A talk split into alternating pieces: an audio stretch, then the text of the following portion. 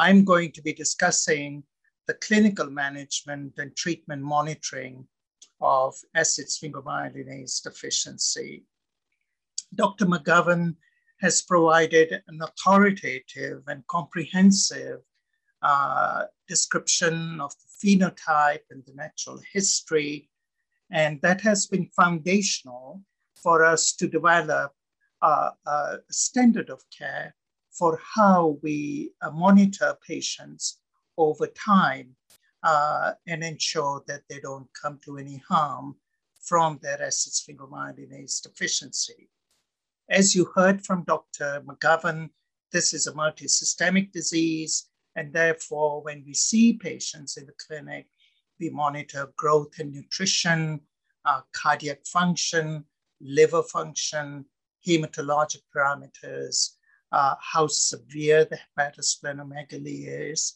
Uh, thus, for example, if splenomegaly suddenly starts to get worse, it may indicate development of cirrhosis and portal hypertension. Pulmonary monitoring with lung function tests, chest x-ray, and clinical uh, symptom assessment is extremely important because as you heard, lung is a very major target of the disease.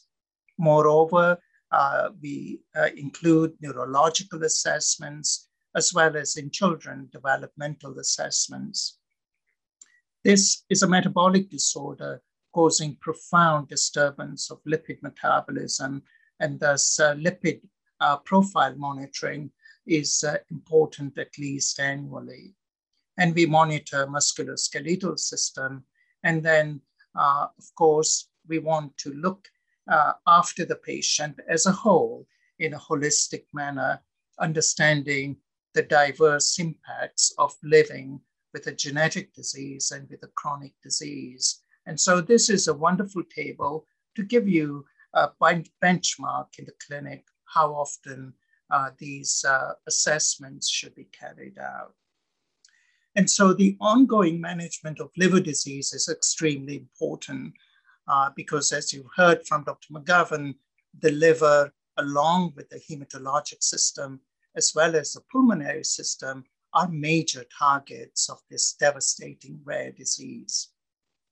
Liver uh, disease is a major cause of morbidity and mortality in acid sphingomyelinase deficiency, uh, and it is primarily driven by the accumulation of sphingomyelin, as you have seen. Therefore, it becomes very important to avoid any cofactors in patients so that we don't have additional contributing factors uh, in their progression of liver disease. And thus, counseling and monitoring for alcohol use is very important. We advise patients not to have any alcohol. Weight management is important because obesity and fatty liver disease superimposed on ASMD could amplify the rate at which the liver disease progresses.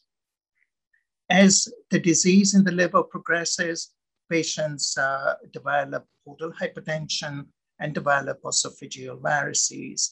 And we can now prevent uh, uh, bleeding episodes with beta blockers. Uh, and this has been shown to be uh, transformative in care of patients with cirrhosis in general. There are a significant number of reports in the literature where patients' liver disease has progressed to liver failure and hepatic decompensation, and liver transplantation has been carried out as a life-saving procedure in this uh, uh, desperately ill patients. Here is a, uh, an example of one such uh, patient. As you can see on the right-hand side, a patient received a liver transplant uh, uh, and at the time of transplant, uh, a patient had severe growth failure with height Z-score of minus four. And over the next 20 and 40 months following liver transplantation, there was remarkable reversal of growth failure.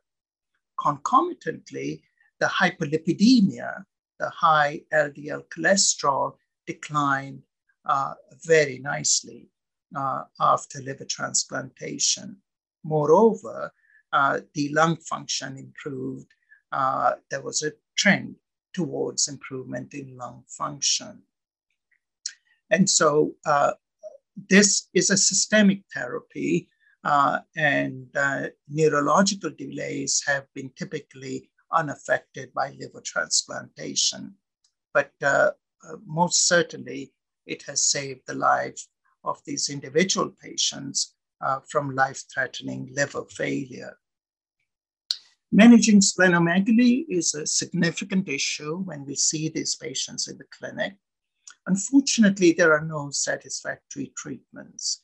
We caution patients uh, uh, to uh, reduce uh, contact sports to decrease direct trauma to the spleen to prevent spleen rupture. We do not recommend splenectomy in these patients because it will exacerbate uh, deposition of uh, the storage cells in other sites, such as the liver, and also will lead to acceleration of pulmonary disease. If necessary, due to massive splenomegaly, uh, that may cause pressure symptoms and early satiety and uh, uh, mal- malnutrition, splenectomy could be limited to partial splenectomy or uh, partial splenic embolization. The former is the more preferred approach in my practice. Management of cardiovascular system are a major component of uh, taking care of these patients with this chronic liver disease because of the atherogenic dyslipidemia and high frequency of premature coronary artery disease. Thus, we recommend there should be diet, diet uh, modification in consultation with registered diet to limit the intake of saturated fats and cholesterol. We recommend regular physical uh, activity in consultation with physical therapists to maintain the cardiovascular health. Lipid lowering therapy for the atherogenic dyslipidemia is very important and could be based on current guidelines, including the use of statins or uh, the uh, other types of uh, cholesterol lowering therapies. If statins are used, of course, it is important to frequently monitor liver function to prevent, uh, to identify early on, uh, early any onset of uh, statin-induced liver injury. This lipid storage disease can result in deposition of storage cells in the heart valves and that can eventually lead to valvular insufficiency. And that may require uh, pharmacotherapy according to current guidelines, underscoring the need for regular echocardiography to as, uh, monitor this aspect of uh, cardiac health.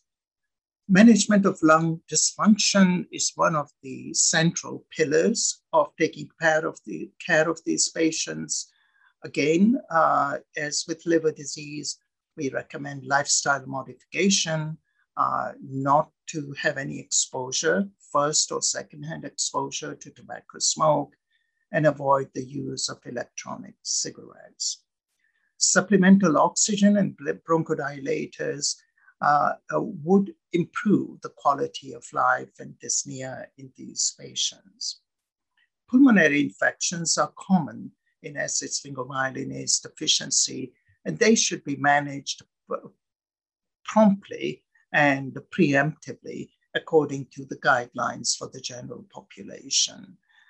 Improving growth in the children affected with acid-sphingomyelinase deficiency is very important because if these children enter adulthood, they have permanent impact of failure of growth in terms of low peak bone mass and other aspects.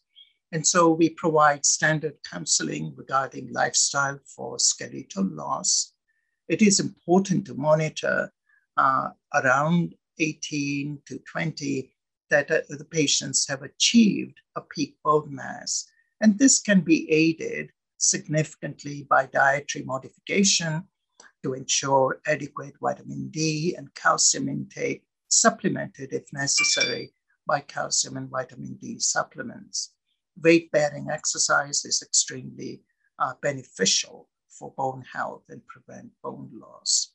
This is important because as we heard from Dr. McGovern, uh, fragility fractures are a significant cause of morbidity in these patients over time, and we can uh, uh, really uh, intervene at the earliest beginnings of osteoporosis.